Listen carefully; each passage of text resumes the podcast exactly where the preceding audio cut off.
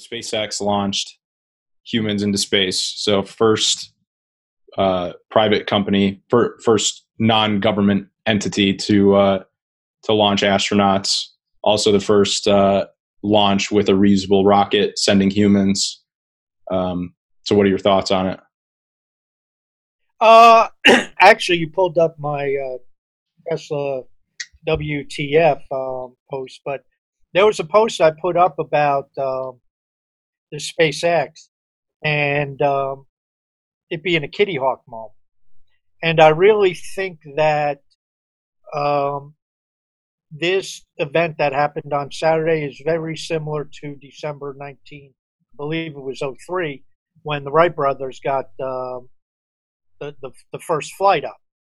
And even though we've done things in space and we've had the, the Columbia or the, the space shuttle program and the Apollo project, I think the fact that this is the first time private um, a private company put astronauts in space this is creating a new in- industry and an industry that's going to morph into space tourism, tourism um, zero gravity manufacturing.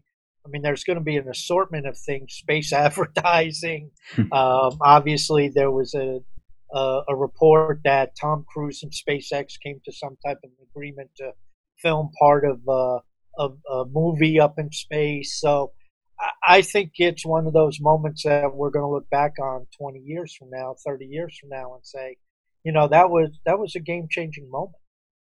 Yeah, definitely.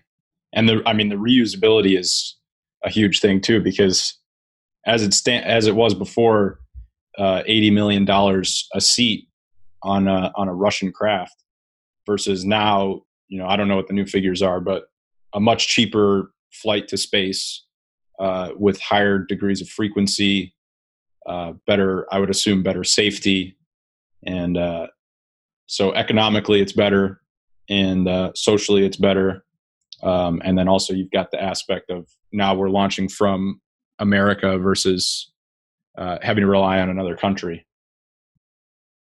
Yeah, well, if if you look at what SpaceX has done over the last eh, five years or so, they've really uh, knocked the floor off the cost per flight as compared to United Launch Alliance. And I forget the exact numbers, but last I remember, ULA was somewhere around 125 or 140 million a, a launch, and SpaceX had gotten that down to like 40 million. That's obviously for cargo and whatnot that they've been sending up, but that just shows you the uh, economic impact that the company is having, SpaceX is having, and how they're pushing the envelope. And I'm sure Blue Origin and some of the others are trying to do the same thing. Um, and that's only going to, you know, basic supply and demand. I mean, if, if the cost comes down, the demand usually increases. Um, and I mean, there there's demand for space too that that doesn't even exist yet. So uh, it's it's creating a new source of demand while simultaneously addressing you know old sources of demand um, yeah and, and what's interesting is it, you start to get into when you when when when i, research stuff it, eh, i'll speak in the first person here uh, um, it, it really gets very interesting as to where things are going because you have space and you have earth and you have things that are being done for space and with the intention of doing them in space but oh by the way we can do them on earth here. Uh, for example uh, the idea of uh, organic construction and materials just being organically grown and suddenly you grow a house uh, or you know you use space for stuff that benefits us on earth like pharmaceutical research and things of that nature or zero gravity manufacturing, which is out of ways, but that's something they're they're talking about too. So when you look at the technologies in like 3D printing rockets, and we discussed last week 3D printing, you know, all kinds of things. Um, that technological curve, which maybe this is an idea for next week, talking about the economics of technology, but that technological curve spreads a lot more than just SpaceX or rocket launches or or any of that. Yeah. Yeah, I mean, and and to your point about stuff in space benefiting Earth, um, SpaceX's initiative to uh, to do Starlink and and bring Wi-Fi and internet to uh, to the entire globe, especially focusing on places that don't have internet or don't have uh, access to uh, really create the infrastructure needed to have internet, uh, and and then we're going to use space technology instead and provide internet that's not only uh, on on par with previous internet, but even better by you know significant margins. Well, and my question to you, from an investing standpoint, what does that do to the Comcast and Time Warners of the world? Yeah, I mean it disrupts them for sure. I would think so. I mean, until we see the numbers and where they come out and things of that nature and what services are offered, um, you know, will this also go after Verizon and AT and T? I mean, the big build out is 5G, but I don't know what uh, satellite internet would we'd be able to handle voice over it too. If that's the case, does it affect Verizon? We'll have to wait and see. Yeah, I mean, I assume that it would, um, but you know, I mean, we have to wait and see. But I assume that it's going to disrupt pretty much all forms of communication and, and access to to the internet. Yeah, I, I would agree with that. I, I think it's one of those projects that, um, again, you look back 20 years later and you say that was a, a groundbreaking moment. Yeah.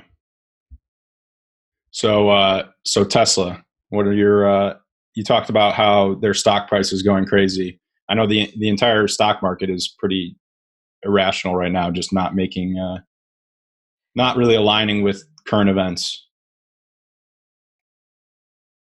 Well, my, my view on the market is that um, it's it's a lot of the retail investor at this, and it's a lot of international money, um, especially when we start to see the S and P and the Nasdaq.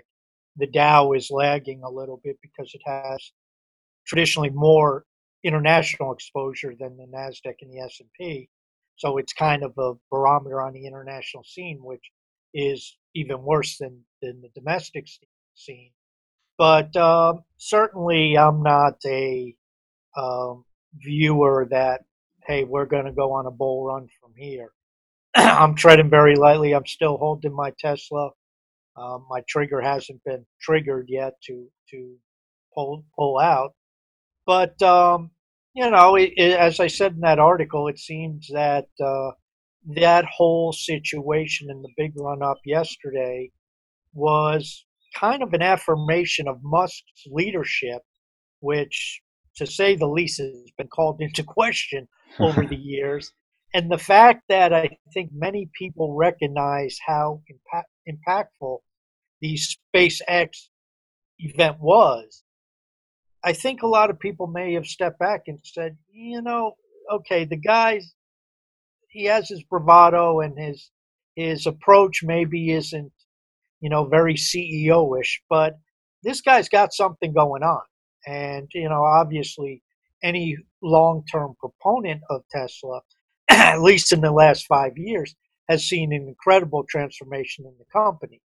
Now, you know, when you have most of your North, all of your North American operations shut down for two months, and you're trading at you know nine hundred dollars a share, and you're worth 150 billion on 350,000 cars sold.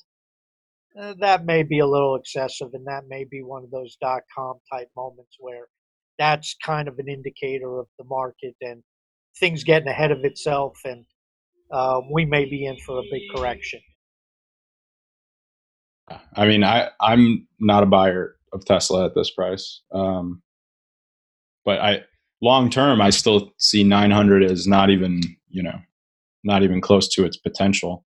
But but like you said, you know there there aren't great numbers for uh, number of cars sold, and uh, you know the normal statistics that most people are are analyzing the company with don't don't match up, which is why Tesla is berated by analysts all the time, but also why the analysts don't see uh, the future potential of Tesla, just like a Warren Buffett doesn't see uh, a reason to buy Apple, you know, ten years ago.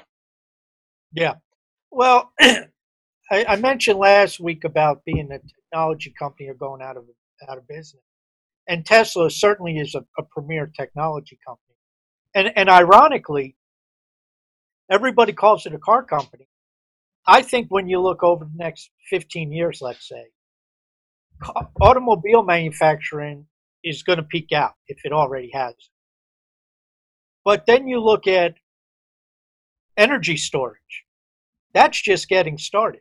Who's one of the premier energy storage companies in the world? Tesla. so when you look at that, I think ultimately in a decade or so, their energy storage is going to, their revenues are going to outpace the car division. Yeah.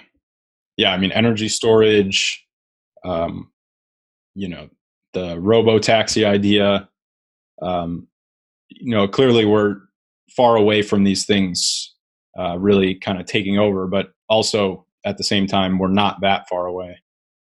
Well, and an interesting thing, I think I mentioned this on one of the episodes, but I really didn't go into it. But when you when you start to think of the idea of the energy internet, which we have our present internet, which is of course computer nodes all over the world connected together.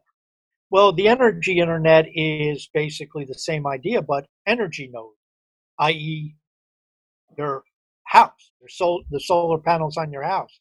You know, you have all these electricity generating or, or power generating uh, nodes all over the place and you have the Tesla vehicles and their new batteries may have the ability be able to, to take some of the, the load off the network, things of that nature. Essentially, if you look at it, if you step back and look at it, Musk is kind of at the forefront of helping to lay the foundation to set that up. Yeah. Yeah. I mean, whether it's, you know, SpaceX or Tesla, it's, uh, or even the Boring Company, it, he's, he's really building the infrastructure needed uh, for these longer term technologies. Yeah, you got uh, Neuralink also in there. Oh yeah, that's I mean that's another crazy crazy big one that that will disrupt. I mean we we can't even under start begin to understand what Neuralink is going to disrupt in the future. So do you want to uh, Oh, sorry. I was just going to say, I mean, you start to get into, and, and I know you've heard me use this term, the digital brain or the scintellect, and you start to get these brain to computer interfaces. That's going to be a big push towards this uh, global brain idea that many people have. Yeah, definitely. So, do you want to talk about uh, social media? So, there's been a lot, a lot happening on social media you know just not not just uh, world events but also um, you know the usage of social media censorship which i know uh, both of us have you know close in our minds because of hive and, and everything we do. Uh, so what are your thoughts on censorship trump facebook twitter? Well it's a very interesting situation. In fact i wrote a post about this too. Damned if you do damned if you don't. And it's interesting in the last week um, Dorsey and Twitter got into Trump's crosshairs because they, uh, what do they call it? fact check, which I guess you could say is another term for censor, because if the facts aren't in their agreement, they tend to say that, you know, it's fake news. Then you get a couple days later, Trump's going off on whatever. I guess he was going off on the riots. And Zuckerberg gets in the crosshairs because he left the post untouched and said, you know, we're not touching it. And so then, of course, his, you know, following, um, political leaning, if you will, they're all up in arms because Zuckerberg stood back and said, we'll exercise freedom of speech. There it is. It's out there. And if you don't agree with it, don't agree with it, downvote it, blast it, do whatever you want. But, you know, it's there. So, um, I think in this instance, uh, you know, Zuckerberg is, is right. Um, you know, unfortunately, if you are going to have freedom of speech, especially with technology, and bear in mind, and I think I got a tangent here, when we talk about freedom of speech, it's easy to throw that up against Facebook and Twitter and, and YouTube, which freedom of speech really applies to. I mean, this is, you know, applying to Congress. So these are private platforms. Naturally, they have the right to do whatever they they desire. they are very powerful platforms. So I do think they have some accountability. They do have some things to answer.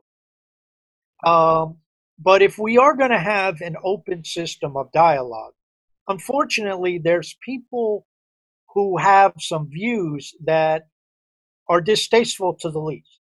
And there is racism out there, there is hatred out there, there is all kinds of nasty stuff out there that most of us aren't very happy about and would rather not see.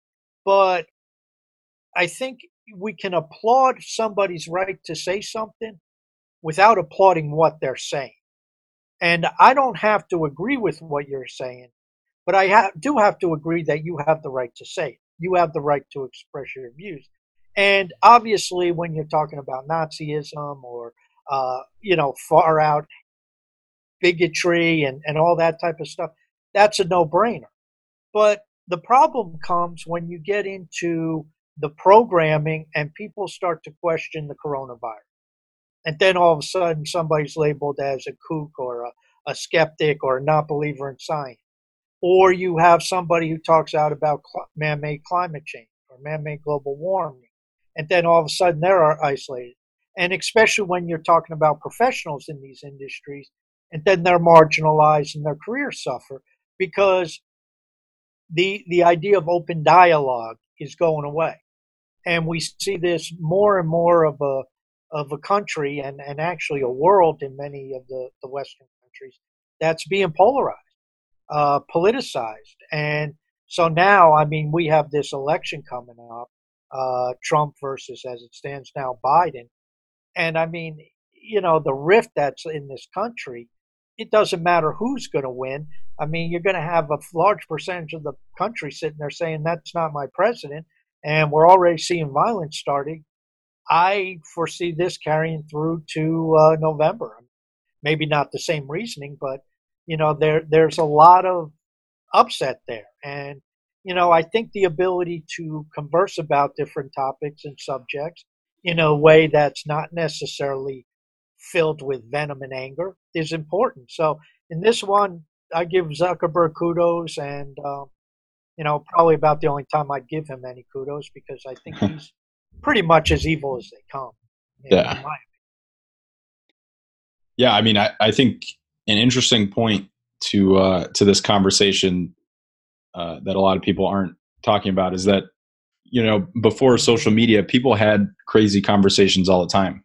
Crazy conversations and debates and throwing out crazy ideas and then uh, talking about them is is a normal part of not just learning but uh, you know societal narrative.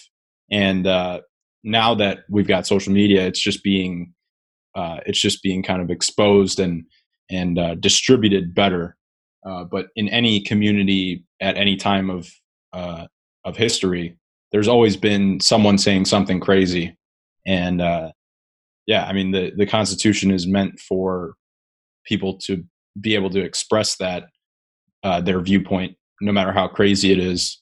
You know, as long as they don't, uh, you know, hurt other people with their rhetoric.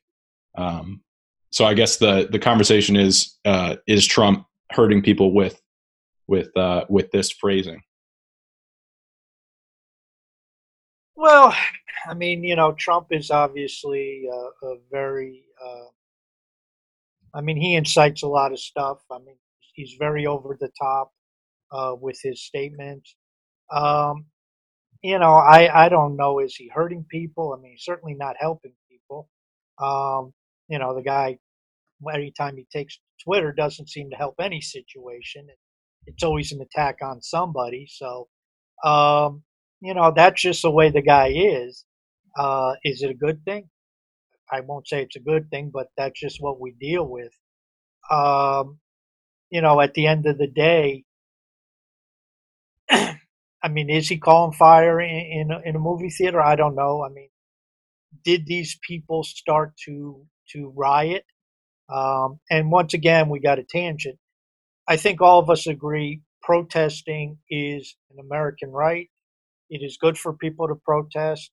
I think people getting together and protesting is a healthy thing. Uh, there's a lot of stuff that happens that is um, unjust, is a crime, is just needs attention shown on it. And this is a situation that, quite frankly, is no great surprise because we've had a constant militarization of our police forces that you know, they move from the protect and serve, in my opinion.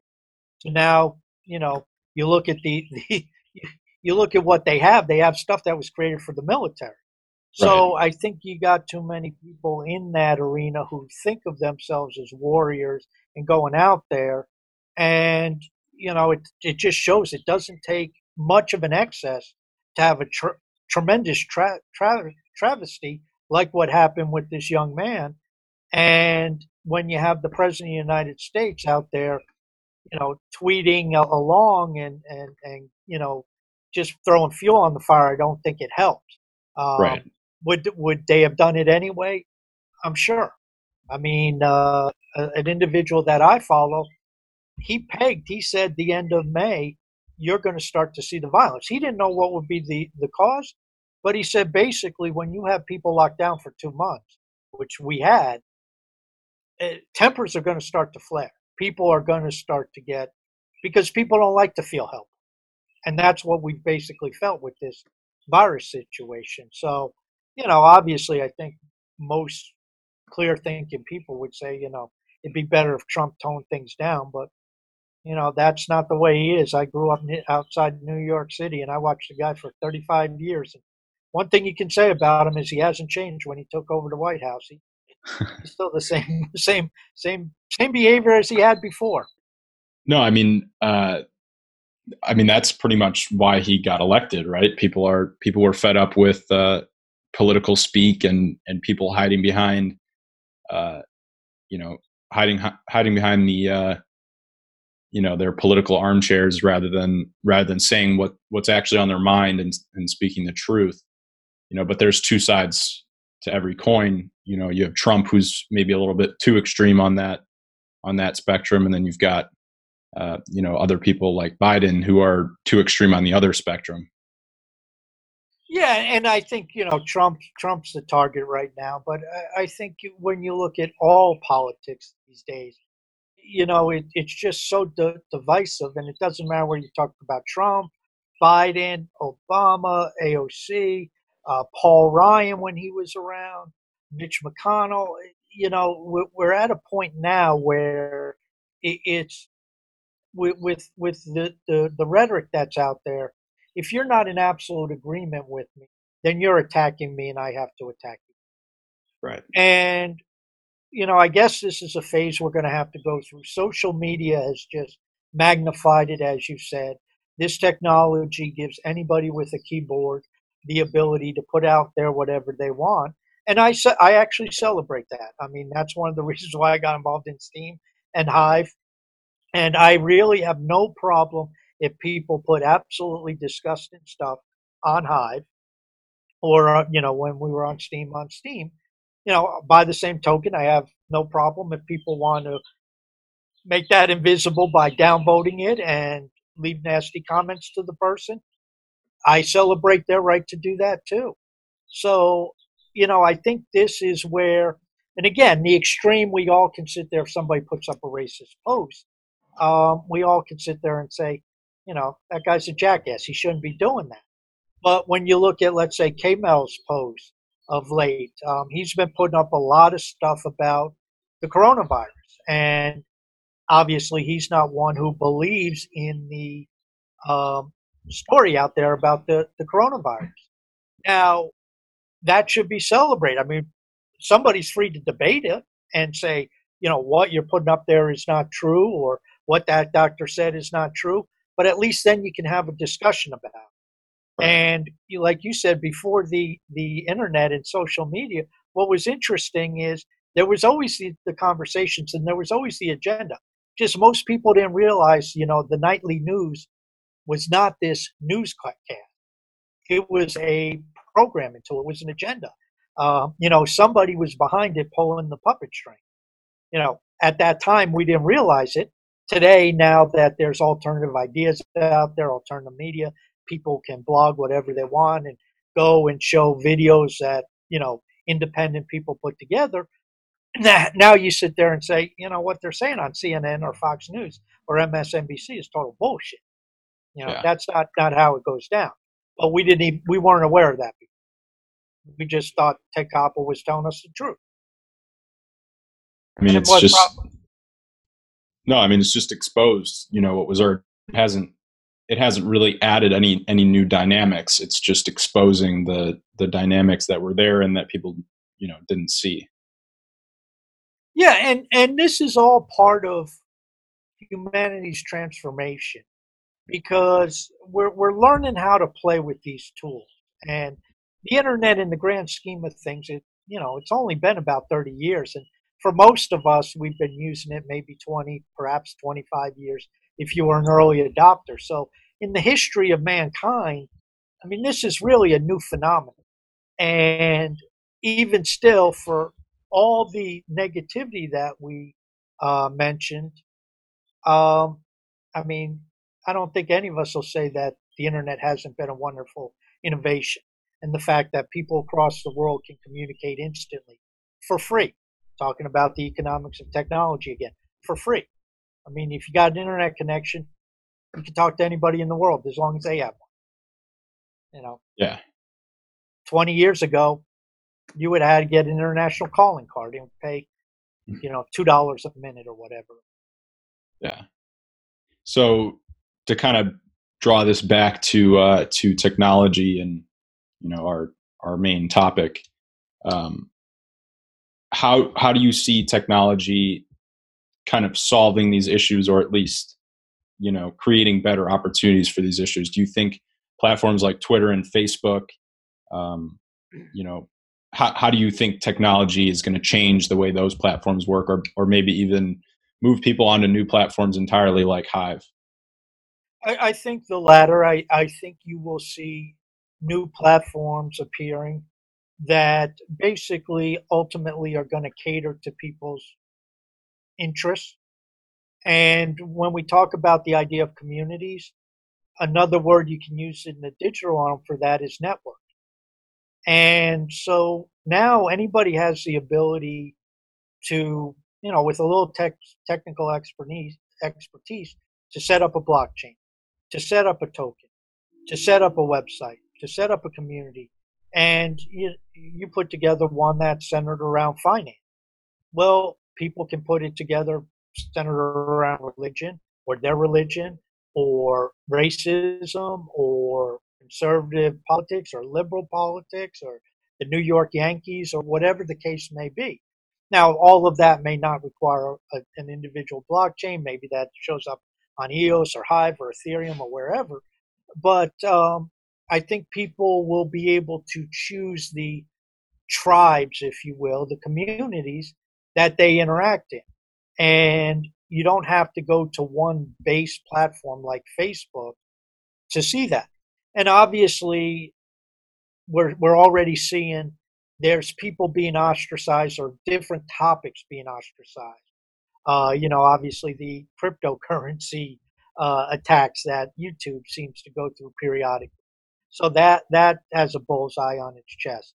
The uh, anti-vaccine people, they have a bullseye on their chest. And if we extend that out, the natural medicine or natural health people, um, conservatives have complained that they're being ostracized, and maybe they are. I don't know.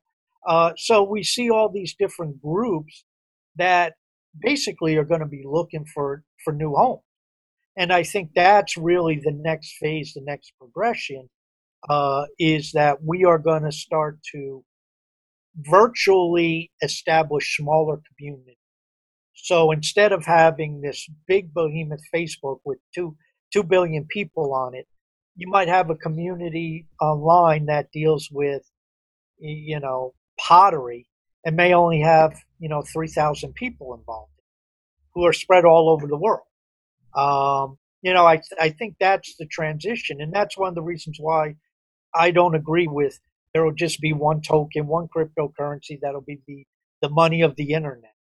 Uh, there's going to be millions of these, and people are going to be assigning whatever value and transacting in whatever value they assign to. So if your pot is worth, uh, you know, your pottery, uh, the little pot you made is worth, you know, 55 of our pottery tokens. I send you 55 pottery tokens, you give me a pot. Um, you know, that's an agreement between us and, and the community we're in. Uh, so I think that is really one of the essential points that a blockchain like Hive is starting to lay the foundation. Yeah, I I definitely agree with you. It's like the uh, you know the fragmentation of these huge corporations and uh, bringing it down to uh, you know the more people level, which could be uh, analogized to um, you know small villages and small communities and how they operate and how you know how humans used to communicate which is in a smaller community a smaller subset of people rather than in this one huge melting pot uh, and and you know kind of handing over the keys to uh, to just a few uh, people at the top like uh, like Zuckerberg. Um, and and networks like Hive where you can you can create a fragmented community and then even further fragment it into smaller sub communities is really you know I I believe that that's the future of where social media and just generally you know the usage of internet is going. And uh and you know to to draw it back further to uh to kind of bitcoin in the macro perspective of uh you know money and and who we are reliant on uh you know for policies for uh, our well-being since money is so closely tied uh, to everything we do. You look at countries like Venezuela, and and people are suffering because their government isn't doing a good job controlling their money, and then you find something like Bitcoin, and it changes the changes the entire game, changes uh, it shifts who has the power and and uh, and how that power is distributed, and and uh, yeah, I mean it changes everything really. Well, well, the interesting thing, and, and it's funny you bring up Venezuela, and, and there's a similar situation in Iran, uh, and they're they're experiencing massive inflation, and you know the linear mind says, well, it's, it's due to all the money print. Well, we have to keep in mind these countries were sanctioned by the United States primarily, or in the lead by the United States and, and other countries following. So basically, you now have countries who they generated their their international money, the U.S. dollar, through the sale of oil. Well, now they've been cut off from the international marketplace. They're they're they're sanctioned. They can't do anything. And so now all of a sudden you look at Venezuela. One of their biggest problems is a supply issue because now they can't get products coming into the country that they need, and they can't develop the products because they don't have the resources. They don't have the money. And what you were alluding to, I, I love the analogy because I use that too, to a little town or a little village. Um, I think that's the right mindset because if we go back 150 or 200 years, you know, if we went out into the plains and we set up a village out there, well, we'd have to build the church and we'd have to build a, a blacksmith shop and we'd have to build a sawmill and a, a general store and a schoolhouse and all that stuff. And that's basically what Hive's doing. And the difference is 150 years ago, you were 25 miles, 30 miles away from the next closest town. So you were basically isolated and you spent your whole life in that town and you never left. And you were in one town your whole life. Well, now, if we look at these virtual villages, the difference is you can go from one village to the next with a click of a, a, a mouse and you can be involved in hundreds of different villages because you you can be involved in all your interests. You can be uh, well, I like the Yankees, so I'm in the Yankee village. I like the NBA and the Lakers, so I'm in that village. I, I like ancient history, so I'm in that village. You know, I like uh, Game of Thrones, so I'm in that village. And I like finance or the stock market, so I'm in those villages. And that's really where, when we look at it, abundance, because we are not going to be predicated uh, on money incomes from just one particular area of who's around us geographically. And you're right, it changes the balance of power, not only for individuals against governments, but governments against each other. You know, the Right. United States doesn't have a lot of friends around the world. Um, they just have people who agree with them because we slap the shit out of everybody. But you go talk to people in a lot of countries, they really can't stand the United States. Um, but here's a chance for Iran and Venezuela through the use of cryptocurrency, basically to thumb their nose at the United States, and say, "You cut us off from the SWIFT system, we don't give a shit. We'll use something else." And um, so I think that's really where, when you, you start to look at the dynamics of control and who's trying to control, those who are, are trying to control are also controlled by somebody else. So it gets kind of humorous if you circle it all around. And that's where technology is going to come in, in my opinion, and just start wiping them all out because we're decentralizing everything. I mean, it's just across the board, we're seeing stuff decentralized. yeah i mean we're seeing you know the fragmentation of, of every everything at every level you know i don't think anybody's safe i don't think any any technology or any company is really even any government is really safe from uh, from the fragmentation uh, that's happening so i think that's uh, a good point to uh, wrap it up on uh, anything else you want to leave the audience with Nope. I mean, I think we covered it. It was a, a good program today. yeah definitely all right thanks again for coming on thanks everybody for listening we'll catch you uh, next week